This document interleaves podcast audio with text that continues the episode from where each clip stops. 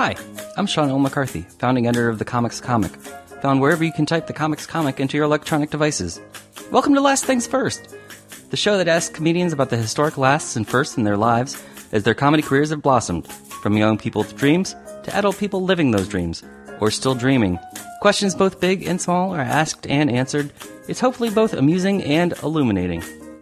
RJ Fried turned down the National Hockey League first to pursue his college education, and then later for a career in comedy. So far, so good. Fried is an Emmy nominated and WGA award winning comedy writer, producer, and performer whose credits have included Triumph's Election Special 2016, Maya and Marty, Onion Sports Dome, The Last Word with Lawrence O'Donnell, Popzilla, and Rob and Big. He's consulted for Sacha Baron Cohen, and he has written and performed on stage for Late Show with David Letterman. More recently, Fried has become a creator, showrunner, and executive producer on multiple animated series and movies with Stephen Colbert. Among them are Cartoon President, Tooning Out the News, and now the topical toon satire Fairview for Comedy Central.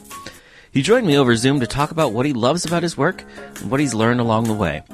If you like this conversation, please consider subscribing to my Substack called Piffany at p-i-f-f-a-n-y so you can read bonus commentary on this episode as well as more comedy news and insights.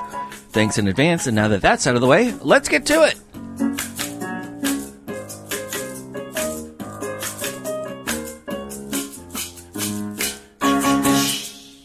Last things first, congratulations on getting yet another animated series on on the TV with Fairview. Yeah, I'm I'm I'm super excited and feel super super blessed. This is uh it's it's always a long haul to get a show up, so feel so fortunate that this one is up and out there and and uh Comedy Central's always been a, a dream to work with. So uh, uh this is my first first one with them and that's that's been a thrill. Now, before people start to get into the weeds with with animation analysis, let's see if we can clear this up. The characterization of the characters for Fairview, are they in any way influenced by eggheads or weeble wobbles? Okay, so here is so animation, the hardest thing to animate are legs and hands. And so we wanted to make a topical animated uh, series here. This is actually these are are uh, written in a week, recorded, animatic, animation, all within about three or four weeks. And so, if you add, you know, legs and and hands into that, it, it can really slow things down. So the idea was, let's. I mean, this is the reason that South Park looks looks the way it does. Um, and their hands are circles and they have little circle thumbs. And so we thought, let's let's come up with a design that that is works with the comedy, but also just works with the production pipeline of trying to turn around a, a, a topical show. And then uh, that's what we came up with. Right, because you're not only following South Park in terms of a time slot with Comedy Central, you're also yeah. kind of following the the template they kind of revolutionized in terms of having such a quick turnaround for stories. For sure, yeah. I mean, this show doesn't exist without South Park. Uh, the other, I, I would say, this show is also you know, um, tooning out the news. We also do. We we would do that. That was uh, that pipeline was. We kind of came up with this design that was two dimensional, so that we could we could turn around daily animation. We were turning around about 10, 15, sometimes more uh, minutes of animation per day. Um, and so that design came up with these heads that you know had a certain head look, a certain lip sync, uh, three quarter turns, and all that. And what we part of the part of the show came out of like, hey, let's try using that pipeline only in more of a, a, kind of a sitcom format. And so those the same kind of the heads look similar to the the ones on tooning, and then the bodies I would say you know we just try to keep nice and, and simple, uh, just to like I said help sell the comedy and also keep production moving. You mentioned Fairview is your first show with Comedy Central. Yeah, but it's now your third show in. Are you creating a Colbert cartoon cinematic universe? Oh, uh, I've been. Uh, so how this came about was I was hired. Um, I'd worked with Robert Smigel for a bunch of years, and Colbert was looking for um, a showrunner for our cartoon president. And so he taught, he asked Smigel and Smigel kindly recommended, uh, me to interview and I got the job. And, um, I had done animation early on in my career at an animation studio that was owned by, uh, Dave Thomas from SCTV. Um, so was, you know, vaguely familiar uh, with how to how those pipelines work. And uh, so I got the job, and then from there, you know, we created tooning out the news in between seasons of our cartoon president. We created uh, Fairview in between seasons of tooning out the news, and so it's just kind of snowballed. Right, and of course, you worked with with Smigel on Triumph stuff, mm-hmm. and Smigel worked with Colbert on TV Funhouse. How how uh, inspirational or influential was TV Funhouse for you growing up? Yeah, I mean, uh, the whole like Smigel, Conan uh, genre of comedy, and I would say even like The Simpsons. Uh, that's what I grew up on, and it was this. It was always this feeling of there was always kind of a sense of underlying, I would say, weirdness with them that always just spoke to me. Uh, spoke in a language, whispers in your ear in a language. I would say that I'm sure a lot of comedy people and and you know uh, and comedy fans can relate to. Uh, it feels like you're you're in some kind of secret club, and they they always had that whisper in their comedy, and um, yeah, hugely influential. Uh, and to to get to work with uh, Robert and also you know learn his processes and how he gets to these amazing products was um, really great. And I think part of the reason you know the Colbert connection worked out was because he knew I had been through the Smigel, uh, seen that production process, writing process up close, and knew how intense it was, and and how to make the things of that, you know, or at least try to make things of that that quality. What what turned you on to animation though at the very beginning? Um, I don't even know if it was something that was a conscious decision. It, it really is like my. I think I think I found more and more that like my people will say, "Hey, your the, the oh your writing is weird" or whatever. And I, I it didn't occur to me as weird, but to, to other people, it, it, you know, I think the ideas I tend to go to are more um, animated uh, ideas, um, and you know, in that format, you can get away with so much more, and uh, it's not as you know something that uh, a human face says uh, can be really offensive, but if an animated character does it, it's okay and it washes over you. And so I think it's just where, you know, where the action was in terms of, of my comedy and the kind of people that were responding to it. But I love, you know, loved, uh, writing on Late Show and live action and Night Too Many Stars and all that stuff. Uh, but yeah, I think it, it does seem like people have been naturally pushing me toward, toward this format. Was there something about, about comedy or animation that that has always had a bigger pull on you than say hockey because you could have been you could have been a hockey player. I mean, you yeah. were a hockey player through yeah. prep school and college, and, and were drafted by the NHL. Yeah, a lot less concussions in animation for sure. Uh, you know, there's something. Uh, yeah, I mean, I, I will say, uh, hockey. Well, hockey first of all is like even like if you're really successful, it's like a five year career. And so, uh, you know, at least animation, you can you can make a living. You, you can eventually retire on. Uh, sometime, uh, you know, in your 50s, you're you're not going to play hockey usually past your. Once you're in your low 30s, you're already an old man. Um, and Until so, Gordie Howe. Yeah, exactly. No, he's yeah, he's I think he went into his 50s. Was like the only one ever to do it. Um, but I will say, like you know, uh, being in hockey teams is not dissimilar to being in a production environment where, where you're trying to get everyone into a coherent vision of what we're doing, um, trying to inspire people to work hard and do their best work. Uh, there are certainly principles that I learned as a hockey player that still apply to you know what what we do. And then, so you went to Harvard, but you didn't do the like t- the traditional Harvard to the Simpsons or Harvard to the Lampoon to the SNL pipeline, right?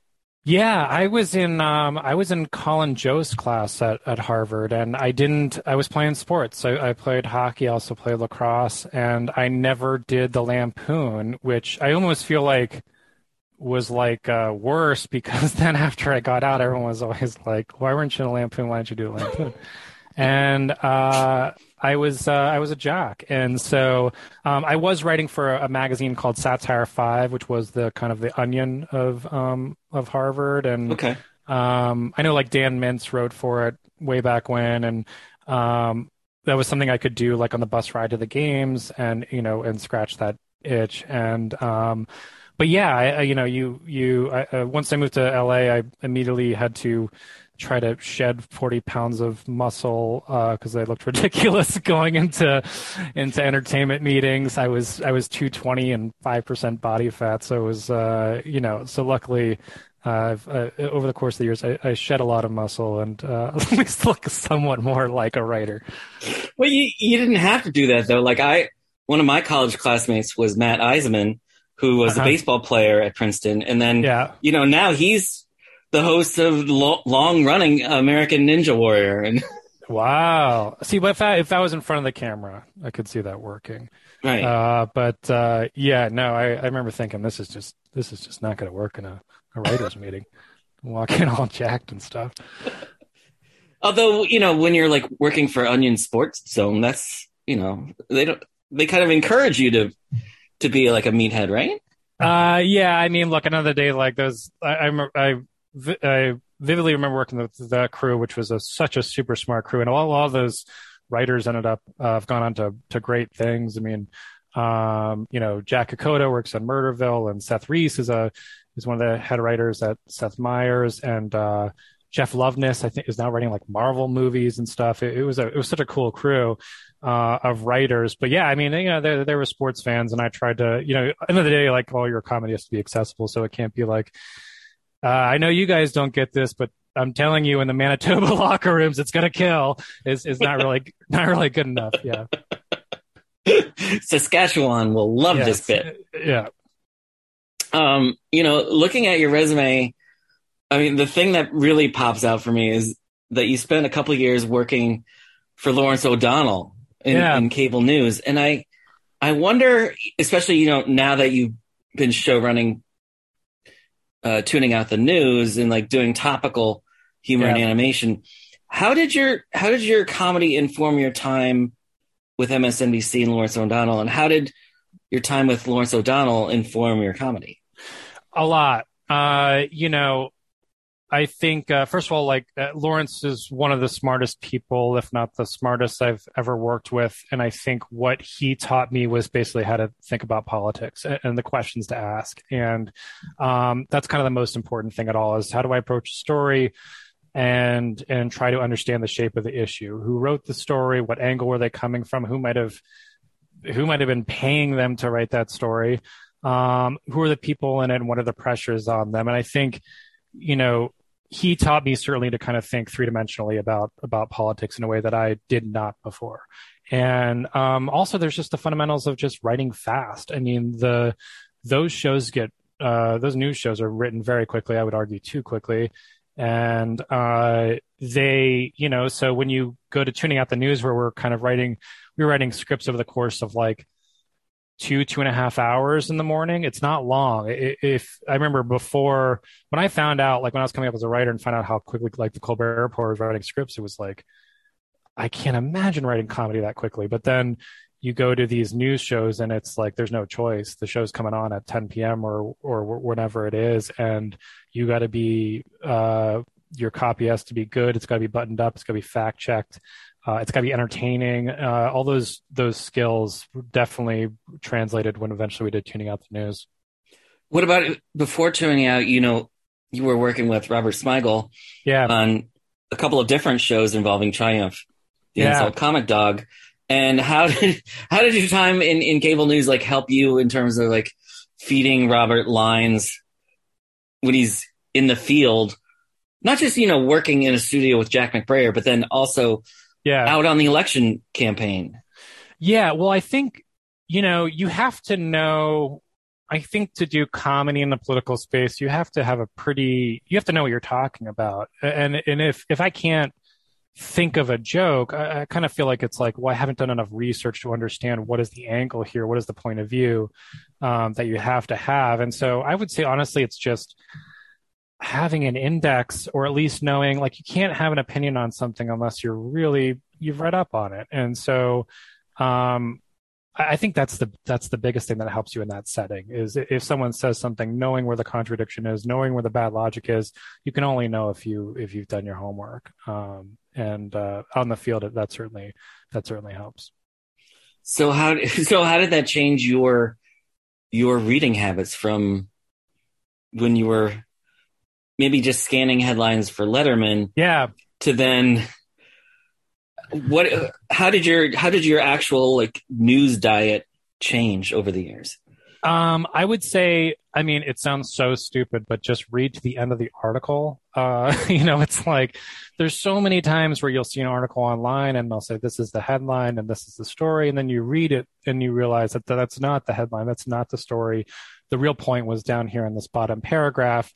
Um, and you, you know, honestly, I tell uh, my my news diet is very uh, diverse. Uh, I still think, you know, like New York Times and Washington Post are, are still the best out there uh, and some great reporting. Uh, but, you know, it's coming from all these interesting places, whether it's uh, The Intercept or, you know, there's, there's, there's tons of great places out there. But I think it's approaching it with a critical eye and reading a lot and uh, challenging your own opinions and, and doing your own research. At, at Tooning Out the News, we had this amazing research uh, team that broke news uh, frequently um, when we just go digging on something that just didn't look uh, quite right. And uh, we'd often break news that, and we, we'd be ahead of the ahead of the actual, the real news uh, in in finding something. How has it changed your view of social media in terms of a an information source? Um, yeah, I mean, look, uh, yeah, it, it's uh, you know, Twitter is a tough one, and it it it's it just you know, these issues are really complicated that that we're dealing with on whether it's Fairview or tooning or whatever we do. Um, you know, immigration or COVID or you know, they're they're all very complicated, nuanced issues, and the shape of them is just so much bigger than you know 280 characters or whatever uh, it is now.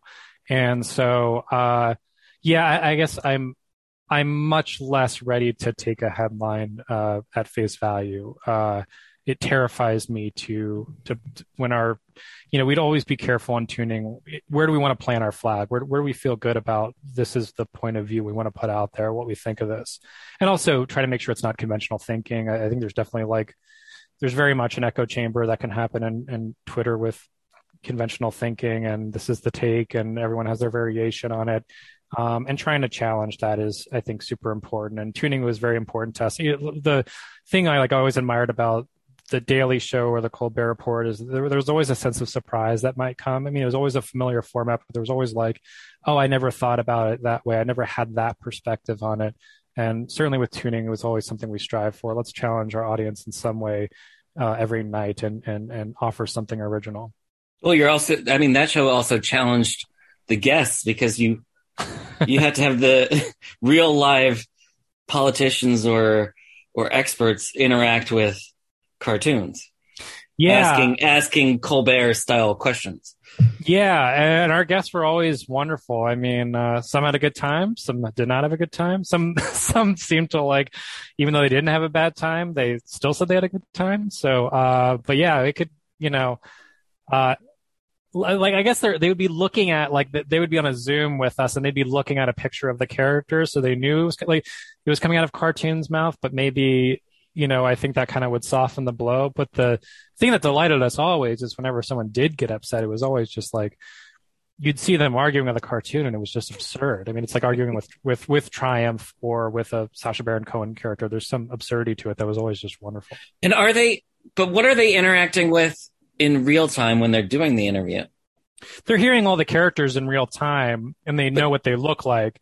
Mm-hmm. Um, they're not anim. They're they're they're right because you can't animate it live, so it's yeah. They're they actually are animating it live. Uh, what that show was, we'd have the actors just in a you know in a Zoom, and there would be animators simultaneously who were doing motion capture animation.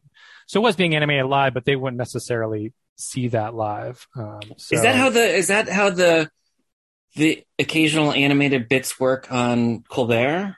Some of them they did do live. I think there was like the Hillary Clinton one. Um, I, I, believe at a convention one year was actually like live live animation. It's still like that's I think ultimately the dream of that format is to do a news show that is animated live. Uh, we've definitely experimented with it. Um, I would say probably the biggest hurdle is lip flap is the the lip flap technology is not quite uh, refined enough that it's not distracting. Um, I wish yeah. we could have a separate half hour episode just on lip flap technology. yeah. Oh my God. Boy, I don't know. Do you really want to jump the shark like that? Just go that broad. Uh, you know, earlier I mentioned, uh, half jokingly, a Colbert cartoon cinematic universe. But in the 2021 finale of, of Tooning Out the News, into the series debut of Fairview, football character, the football robot character appears in both. Oh my God, does it? Football? Yeah. Oh no. Uh, well, so yeah, for those listening who don't know, the first episode of Fairview uh, features, uh, uh, I guess, our take on the football robot character. Uh, his uh, his name is Footbot. Um, he has uh, most certainly has CTE, but he, he's still proud and uh, and wants to help the gang, uh, particularly our character Glenn, uh, start to listen to his doctor. But uh, God, I, I didn't even realize that connection. Well, the, the, yeah, because the most recent, I don't know if it is the finale. Is is tooning out coming back for more? Uh, uh, news to come. Uh, we, uh, well, I- I- the the most recent episode that you can watch on Paramount Plus Mhm. uh, leads in with Aaron Rodgers because Mhm. it was November of 2021, and Aaron Rodgers was uh, taking his medical advice from Joe Rogan, who Joe Rogan just said this week is ludicrous for anyone to be taking their medical advice from him. So, jokes on you, Aaron Rodgers, again. Um, but yeah, foot. there's a foot. I don't know if it's the same footbot. Uh, it might be. I, I- I'd have to check the files. Uh, you know, there's all, all that legal stuff that we have to go through to make sure it's not uh, close to the to the real thing. And so, Mhm.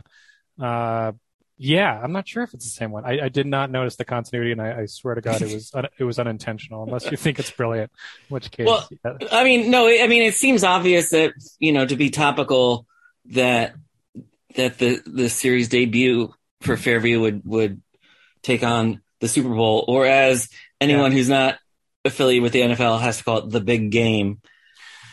Exactly. I, I wonder how many people are in on that joke. You can't say Super Bowl on TV, so the bi- I feel like every TV show goes with the big game, and it Right. people, people know what you're talking about. But that's a, but that's an easy way to like lead into to to have a big event like that Yeah. as a topical hook to hang on. But Yeah. but but moving forward, how how are you deciding what what piece of the news really fits the worldview that you're creating for Fairview? Yeah, I mean, we've tried to go with, I, I would say, kind of like a South, South Parkian strategy of let's try to hit things that are, are, are zeitgeisty, um, that are in the air without being, you know, overly. it- We don't want the show to, you know, especially in the day and age of, of streaming libraries and stuff. You don't want the show to feel like it's expired after it airs. You know, when it's too, the references are too specific for for it to have any longevity. So we try to go with, you know, let's say more universal themes and uh, not get too bogged down in, in references. Um, something that you could watch in five years and still understand it. That said, we want it to feel like it is part of the the conversation. Um, and so we'll choose topics. I mean, we're doing, we obviously did COVID the first episode. We're doing cancel culture. It turns out like we, we started to write that a few weeks ago before the whole Joe Rogan thing started to really blow up and more relevant than ever. We're doing something on, um, on just worker struggles and the gig economy. We're going to do crime spike, which is a big thing, especially in Fox News world where they're, you know, obviously they'll, they'll take these pieces of tape and they'll rerun them and make it seem like the world is falling apart. Critical race theory, crypto, you know, these themes that are kind of are, are going to be around for months, I would say. Now, what what have you learned over the year? Like, because you've had a variety of bosses. what what are the things you've learned from each of them that that have stuck with you? Oh, um, so much. Uh, I, I would, I, I can start with Stephen Colbert. Uh, the best, the, the, the, the number one thing I've learned from him is just kindness and, and dignity. He's, Stephen is everything, um, he's cracked up to be and, uh, like he is in front of the cameras, like he is behind the camera. And I, I think that's something that, especially, you know, these shows are very hard to produce. Uh, I, I've, uh, stupidly picked this genre topical comedy that's like just so production intensive. And um, it's very stressful. And I think what Stephen has certainly taught me is like to never lose your, you, you always have to have perspective and never lose your, your sense of uh, just kindness and dignity with, with the people you work with. Uh, end of the day, it's just cartoons. Um, and, uh, you know, but on top of that, I would say, you know, he's also the best, uh, satirical, uh, you know, a satirical mind of, of, you know, our, our generation and certainly being very deliberate with your satirical perspective. What are you trying to say here? Um, where do you want to plant your flag? Um, yeah, and I could go through, you know, uh, David Letterman learning all about just uh, tone and the role of someone sitting at the desk versus what's happening around them. Robert Smigel, just work ethic and just relentless pursuit of the best joke. Uh, you know, you pick up a little something from from everyone. What about from uh, Maya and Marty? Maya and Marty, yeah, that was such a cool. Like, I never worked in Lorne Michaels' world, and um, got the opportunity to do it, and and you know, it was super great. I I just had never worked in that kind of environment, and it, it was great. Uh, you know, got to write. That's I would say probably skews more towards you know that, that's like network prime time, which is a little I would say much more of a, a broader audience, and you know you have to kind of uh, tweak the muscle to do that. Um, but it was it was great, and to work, you know, Bryan Tucker, such a lovely person, uh, Mikey Day, uh, really brilliant, and uh, Streeter Seidel, um, Sudi Green. There's just so many wonderful people over there uh, uh, who were just such a pleasure. Well, that wasn't that wasn't just network prime time TV. It was also very much a, a throwback variety series, which hmm. may have been why it didn't go more than a summer. Uh, yeah, look, uh, take it up but, with. Uh, I, am not. I'm not going to dare cross Lorne Michaels. Okay, something tells me my chair will just go out from under me and I will disappear. Fair enough. Um, are there are there any live action ideas or or or people who could lure you back to do another oh. live action pro- project? Yeah, for sure. I mean, um, you know, the yeah, absolutely. I think it's um, animation is fun because you know you do get uh, a fair amount of control over all aspects. I think that's what probably I would say animation producer writers really enjoy is is you can there's uh you there's not much left to chance. I mean, you can really whether it's when the characters blink and which of the 30 takes of the line you want to use. There's just a lot of control.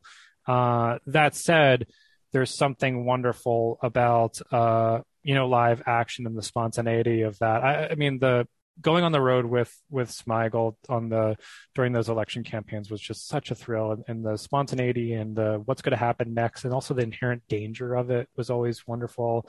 Um, you know, I got a chance to sit in on the the writers' room for uh, Sacha Baron Cohen show, the Who Who Is America on Showtime, and uh, to see his process, and, and he's so daring, and there's something in that level of tension and danger and comedy that I think tooning tried to capture, certainly with some guests, that uh, is is such a thrill, and I think the audience can feel that that level of tension and how raw it is. That's uh, so fun, and I would definitely go back to it at some point. Of course, though, one of the things that's changed. We're we're very close in age. One of the things that's changed just in our lifetime is the idea that an animated show can last for a generation. Yeah. Um, yeah, you don't like, I mean, The Simpsons, what year are they on now? It's like 30 years or something like that. Yeah. Uh, things are much more, yeah, things are certainly much more erratic. I mean, that's why you kind of can't get caught up in any one series honestly uh you can't think that this is my this is my ticket uh you just never know what's going to happen and have to be ready with your next idea but it seems like when those things hit now i mean maybe it's just fox because they've mm-hmm. done it with the simpsons and family guy and now bob's burgers um but it seems like networks might be if if an animated show works they're they're more willing to stick with it because yeah. animation doesn't get old yeah, it doesn't get old. It also travels well internationally, is my understanding. Um, and it's also, I would say, probably easier to just like control costs of it. You know, um, uh, it's a little less sensitive. You know, in a live action show, um, you know, the talent's in front of the camera and the audience has fallen in love with their face. And so they have a lot of, they have a lot of leverage uh, in those situations. Uh, you're not going to, you're not going to find someone with their exact face. And so, uh, whereas in animation, I think probably my guess is they're able to control costs over the long term a little, a little better because it, it's not necessarily a star driven and it probably helps the longevity. Well, and also when you're skipping out on, on legs and hands, it's even that much simpler. Oh, buddy. Yeah, we save a lot of money on them. well, RJ, uh, how would you feel if I talked to you in, in another 25 years about season 26 of Fairview? Uh, awesome. I mean, it's a super fun show to produce. It's because it has a topical element. It's always going to evolve. And so, uh, I also have to say the cast, um, uh, James Austin Johnson from SNL, uh, Aparna Nancherla, uh, Lisa Gilroy, um, Marina Kockenberg plays the the mayor. They're just some lovely, wonderful people, and we have these Zoom records on Mondays now, and they're they're such a they're just so fun, and they you know we when we cast, it's not just uh, hey you're super funny, it's hey you're super funny and we want to hang out with you every week and make this show. So uh, I, would be very blessed to, to get to do it for years. Well, RJ, thank you for hanging out with me. I really appreciate it. Of course. Thank you so much for having me.